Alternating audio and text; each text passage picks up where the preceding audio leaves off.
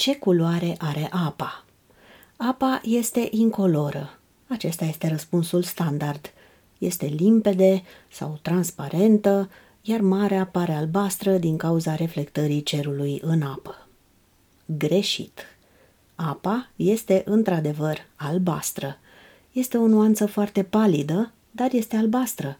Vă puteți convinge de asta în natură, privind într-o gaură adâncă formată în zăpadă sau printr-o cascadă înghețată.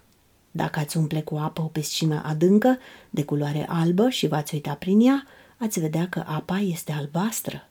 Această nuanță palidă de albastru nu explică motivul pentru care uneori apa capătă tonuri izbitori de albastre atunci când ne uităm la ea, nu prin ea.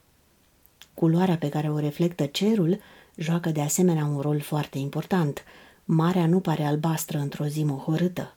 Dar nu toată lumina pe care o vedem este reflectată de suprafața apei. O parte vine de dedesubt.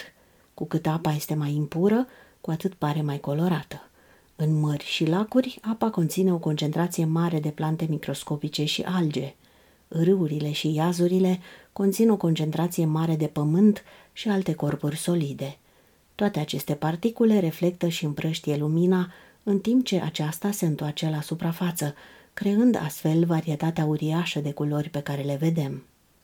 Acest fenomen explică motivul pentru care uneori Marea Mediterană ni se pare verde, în ciuda faptului că cerul este de un albastru pur.